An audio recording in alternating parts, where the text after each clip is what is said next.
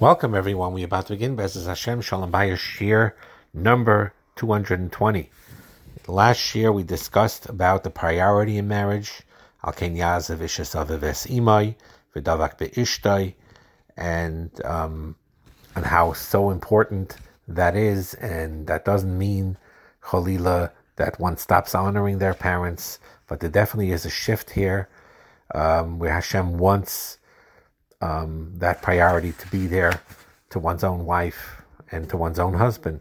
We also talked about the ruach tahara, the kinna that comes from a ruach tahara, that um, like Kael Kanai, the loyalty, the fiercely protecting the relationship, not because of being over controlling or any negative reason, but because you value the relationship so strongly with one another that there is a certain healthy jealousy to make sure that that relationship stays pure and intact. And that's why it's important to not allow anything or anyone, no matter how good important it may seem, to take away time and energy that rightfully belongs to your wife or your husband. Because what Hashem wants you to designate that. That's what Aina is. That doesn't just mean the physical intimacy. See, Aina is an inyan of time. It's an inyan of quality time. So it's very, very important to um, to realize that. And um, what happens is this is another yesod that I want to bring out here um, because we all know studies do show this, and we know it's nature that an average couple, as they get older and the children get older, the satisfaction level of their marriage gets lower and lower. And um, the only time this changes significantly, sometimes it happens if they had a good relationship overall, then when the children leave their house, then they, you know, they again reconnect and uh, the satisfaction will rise somewhat again, but still remain lower than when the marriage began. That's alpiteva, what generally happens. And uh, unfortunately, if you leave it to that quote unquote alpiteva, the regular natural way of things, then an average couple will never be as happy as they were in the beginning. You know, when they say the expression the honeymoon is over and the good times of marriage is over and now it's time to live in reality and suffer like the rest of us. That's where all these cynical marriage jokes come from.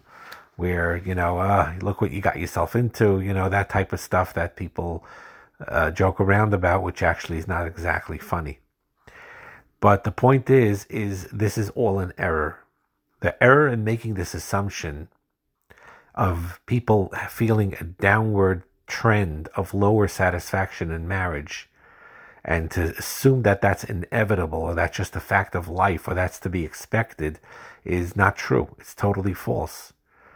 Although most people fall into that trap, but the fact is, is that Hakadosh Baruch Hu designed marriage to get better and better every single year. It is no different than any other form of avodas Hashem. It's mamish like tefillin, right? You always say to a bar mitzvah boy, you should have that hislavus of the way you were so excited of putting on tefillin right before your bar mitzvah, if, if that's your minig, and certainly by your bar mitzvah. And you should have that chias and the hislavus of putting on tefillin, that excitement, um, um, even after your bar mitzvah and beyond, and, and for the rest of your life. And we know people are cynical about it. Yeah, the Bar Mitzvah Bach is very, Bach is very excited about it, but we adults that have been wearing tefillin day in and day out, month in and month out, year in and year out, eh, you know, for us it's it's it's not such an excitement anymore. But the emes is is Hashem gives you that koyach, He gives you that yechilas, and um, and if people become less happy in marriages year after year, it's not because Hashem made a mistake that way, that He created marriage that way, that it should go down downhill. No, it's Hashem created in us the kayaches chachis, and the truth is, each and every one of us, um, I'm sure people who are listening are way beyond their bar mitzvah age. Many of you, and you know that you can have a choice. And if you think and contemplate about the mitzvah of tefillin as an example and you think about the mitzvah and you learn about it both in halacha and in the hashkafa of of of tefillin, and you really really do do that, then the next morning you wake up and you put on the tefillin, it'll be with the tremendous islavas and excitement. Ah, the renewed appreciation of wearing that tefillin. This same applies by mezuzah, by the way. You know, we go in and out kissing the mezuzah. We barely think of it. It's pretty much Uh, a lot a neglected mitzvah. But if you start thinking about the mezuzah, how it watches over us, how the shechin is shayra on a house because of the kedushas hamezuzah, and then it's a reminder when you kiss the mezuzah, Hashem is here, Hashem is watching us, Hashem is in my house. It brings a new profound awareness in what mezuzah is and a great excitement too. And the same thing applies with marriage. Don't say because it's not new anymore and it's you know we've we've aged together and we've been with each other so long that it can't be um, exciting.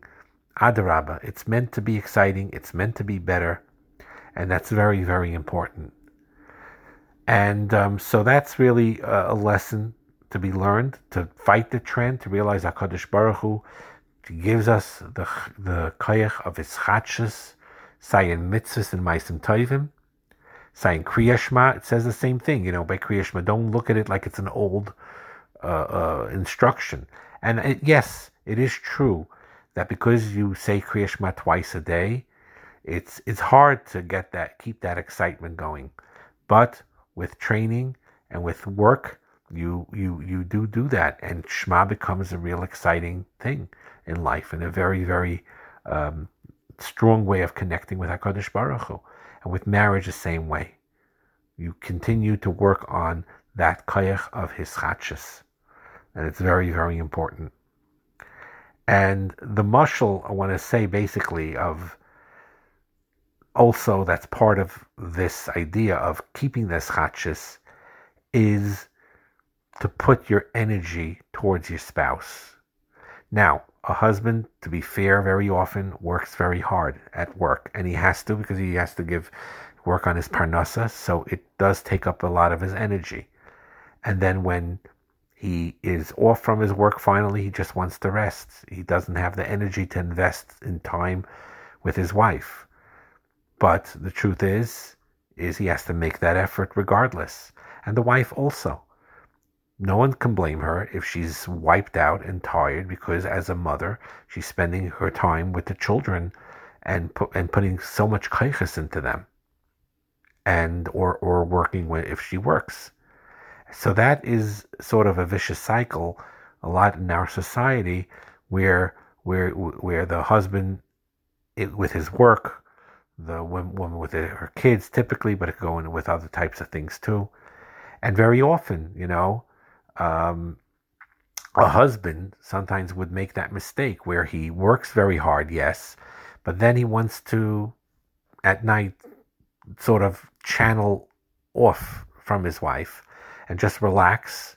The secular world, watch TV or do other things like that, or play golf or whatever and uh, not pay attention and not spend energy or direct energy towards his wife and the relationship.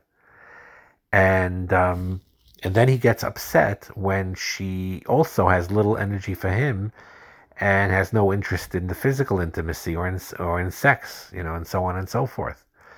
And when sometimes the husband complains, "You're not interested in having a physical relationship with me," you know, and you know, and I'm very upset about it our wife will say, You don't pay attention to me all day. Until you're ready for bed, then you really start getting nice and pleasant to me because you want sex. That's why you're nice.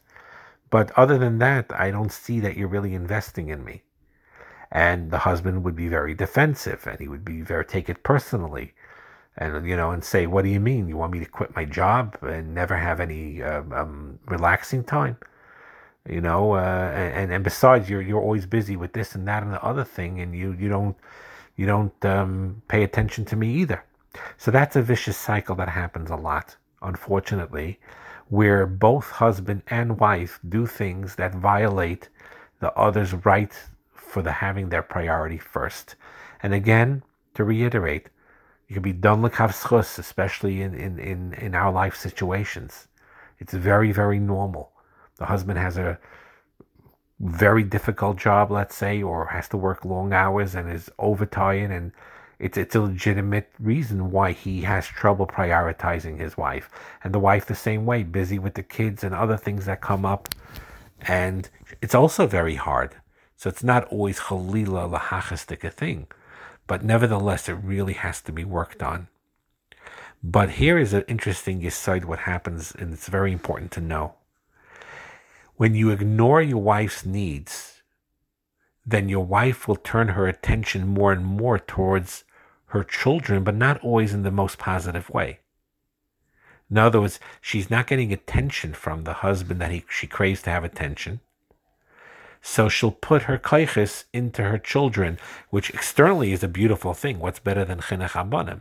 But if it's done at the expense or because of the fact that there's no focus, no connection with the husband, it's not a good thing. Same thing with the husband, you know, he watches television, uh, plays golf, or even runs to night seder sometimes as an escape, basically connecting to anything but his wife. And that's very, very important to know that as much as chinuch abanim is important, and and and and, and, and, and but you can never it's never at the expense of attention that you have to have towards your own wife and towards your own husband. And a husband, if he looks deep into himself, he realizes sometimes he puts his job over his wife. He puts his golf over his wife. He puts his uh, chavrusa over his wife. And that's a mistake. And she too sometimes puts certain things over, over his over you know over a husband.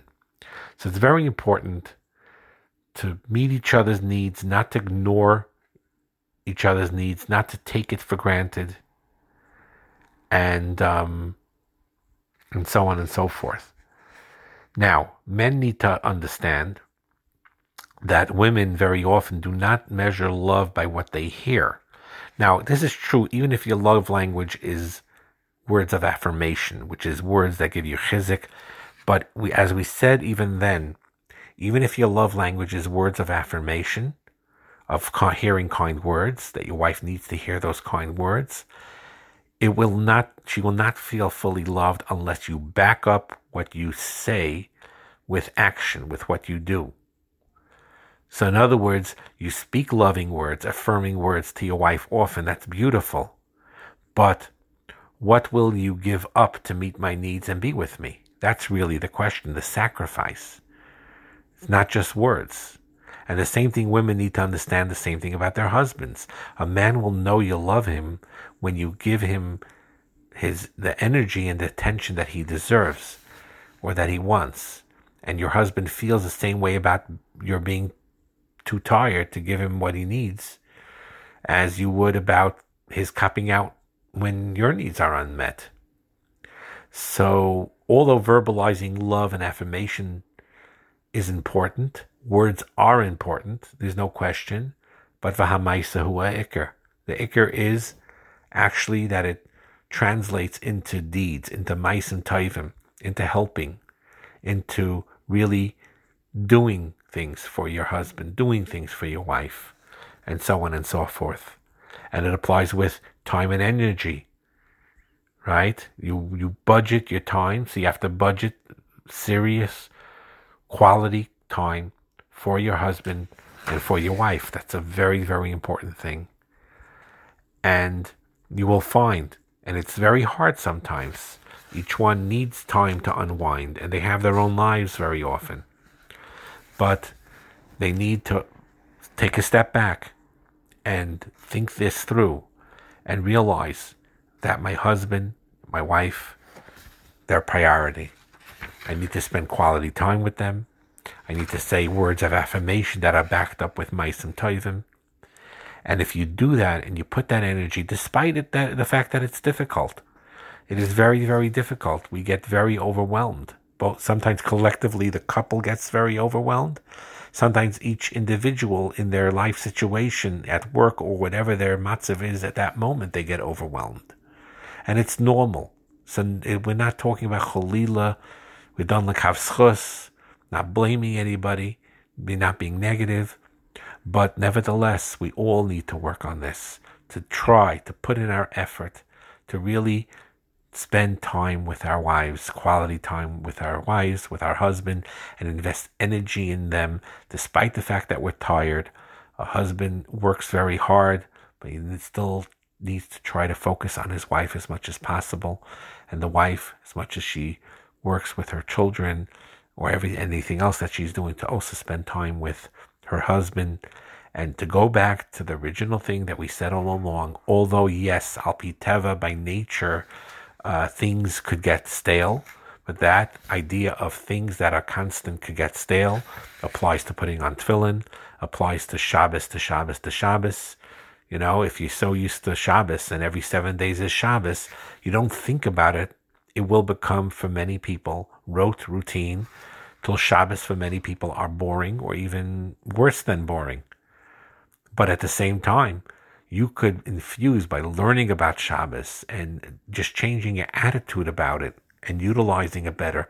The Shabbos could be beautiful and even more beautiful and more beautiful every single Shabbos, greater than it was before. So don't say, uh, the Shabbos will get stale. You know, after so many Shabbosim, you know, it gets staler and staler because I'm seeing the same thing, the same Friday night meal, the same challah, the same. No, we know that it's possible and doable and even uh, ideal, and it's it's everyone's capable of doing it to appreciate every single Shabbos more and more and more Meisav Hailach. The same applies to your husband. The same applies to your wife. Be Meisav Hailach in the deep appreciation. And by the way, when you ask for marriage advice, the key is to ask from couples, not newlyweds that are seeing stars with one another, or the first you know year or two of marriage, and very often that it's very very strong. And that's not where you get your lessons in marriage. Your lessons in marriage come from people that are married for 30 years, 40 years, 50 years, and that spark is there, and that kindness is there, and that connection is there. And halavai, we should find people like that to learn from and ask advice about and how to go about it. And those are the people to ask. And part of it, what they'll say is, is it's not easy, and you have to make that decision and you have to make that commitment to spend time with one another and to make the hischatshis a priority. And that is doable, and it's in, all in our hands. May Hashem help us be zeicha to be able to do that. And our marriages should get better and better and better. Hatzlacha and bracha.